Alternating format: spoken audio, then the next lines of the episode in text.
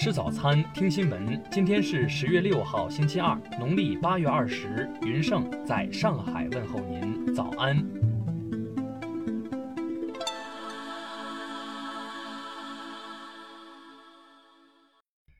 首先来关注头条消息。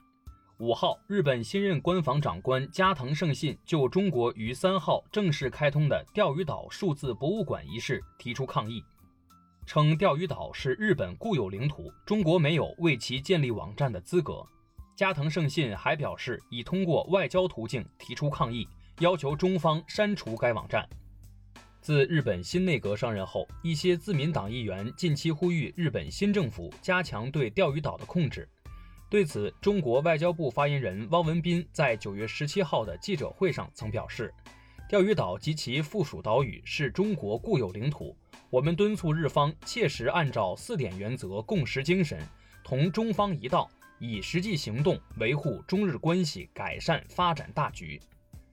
关于钓鱼岛问题，中国外交部发言人此前已经进行过多次回应。中国外交部发言人赵立坚曾表示，钓鱼岛及其附属岛屿是中国固有领土，中方维护主权的意志和决心坚定不移。在钓鱼岛海域开展巡航执法是中方固有权利，日方无权说三道四。我们绝不接受日方所谓抗议，要求日方立即撤出中方海域，停止炒作钓鱼岛问题，不要制造新的事端。听新闻早餐知天下大事，下面来关注国内新闻。公安部已派出十个督导检查组，指导各地强化重点区域秩序管控。强化重点车辆违法查处力度，为群众假日出行创造安全畅通的道路交通环境。监测显示，国庆长假前三天，全国购物中心总客流数达三点零五亿人次。长假首日，日均客流与回暖率最高，日均客流达两万两千九百六十六人次每日，回暖率达百分之八十六点八。中央气象台昨天发布的最新预报显示。虽然未来几天全国大部分地区降水较弱，但阴雨仍笼罩华西及南方大部。截至六月底，共有六百六十九万人次享受到跨省异地就医直接结算的便利，其中跨省住院费用累计直接结算五百三十五万人次。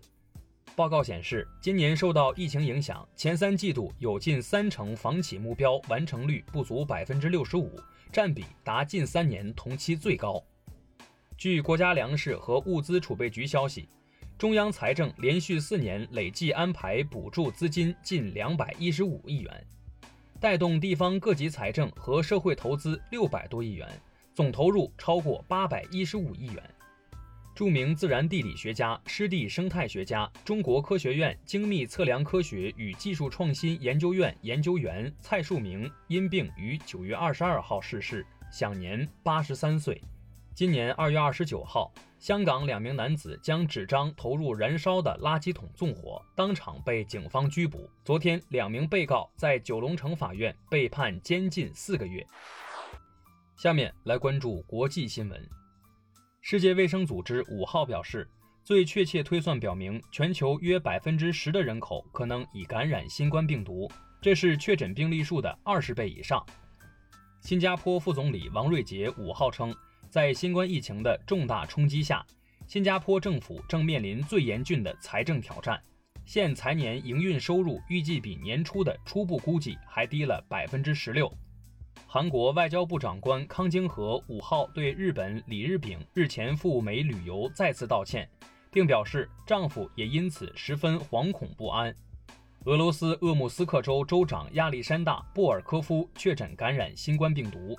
据悉，上周波尔科夫曾在明斯克与白俄罗斯总统卢卡申科会面。据美媒报道，在持续的新冠肺炎疫情给美国经济带来巨大打击下，美国永久性失业人数不断增加，目前已经升至三百八十万。欧盟委员会主席乌尔苏拉·冯·德莱恩五号在社交媒体上表示，他曾参加的一场会议中有与会者确诊新冠肺炎，他将进行自我隔离。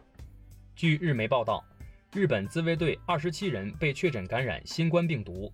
这二十七人分别属于十六个都道府县的自卫队基地，曾于七月至九月在日本陆上自卫队朝霞基地参加培训。新西兰奥克兰将于七号午夜降低防疫等级，这意味着民众生活基本恢复正常，对聚会人数和餐馆、酒吧等场所的社交距离不再有强制要求。下面来关注社会民生新闻。四号十八时至五号十八时，天津市新增境外输入新冠肺炎确诊病例一例，累计报告一百零五例，治愈出院一百零一例，在院四例。对于河南省南阳市某房地产公司销售人员殴打他人一事，南阳市公安局昨天通报称，已分别给予两名打人者行政拘留十五日和十三日，并处罚款五百元的治安处罚。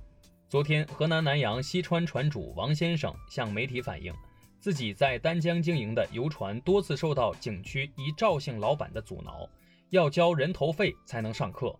目前，旅游和海事部门已介入。北京一男子张某在飞机上猥亵邻座女乘客长达九十分钟，女子下飞机后向北京机场警方报警，警方当晚前往张某家中将其传唤至派出所，并对其处行政拘留七日的处罚。近日，有四川达州渠县教师反映，二零一四年十月以前交的社保未入个人账户，根据政策应退返之个人，但至今没有落实。对此，当地官方回应称正筹措资金。最后来关注文化体育新闻：阿森纳官方宣布，年轻后卫丹·巴拉尔德租借加盟英甲布莱克普，租期一个赛季。由于新冠肺炎疫情造成的不确定性，原定于明年三月举行的东京马拉松已基本确定推迟到秋天举行。昨天，吉林长白山北西景区因降雪全天关闭。三号，长白山景区单日接待游客数突破两万，共接待游客两万三千七百三十一人，创下今年以来最高峰值。四号，知名服装品牌 Kenzo 创始人、设计师高田贤三因新冠病毒感染及并发症在巴黎去世，终年八十一岁。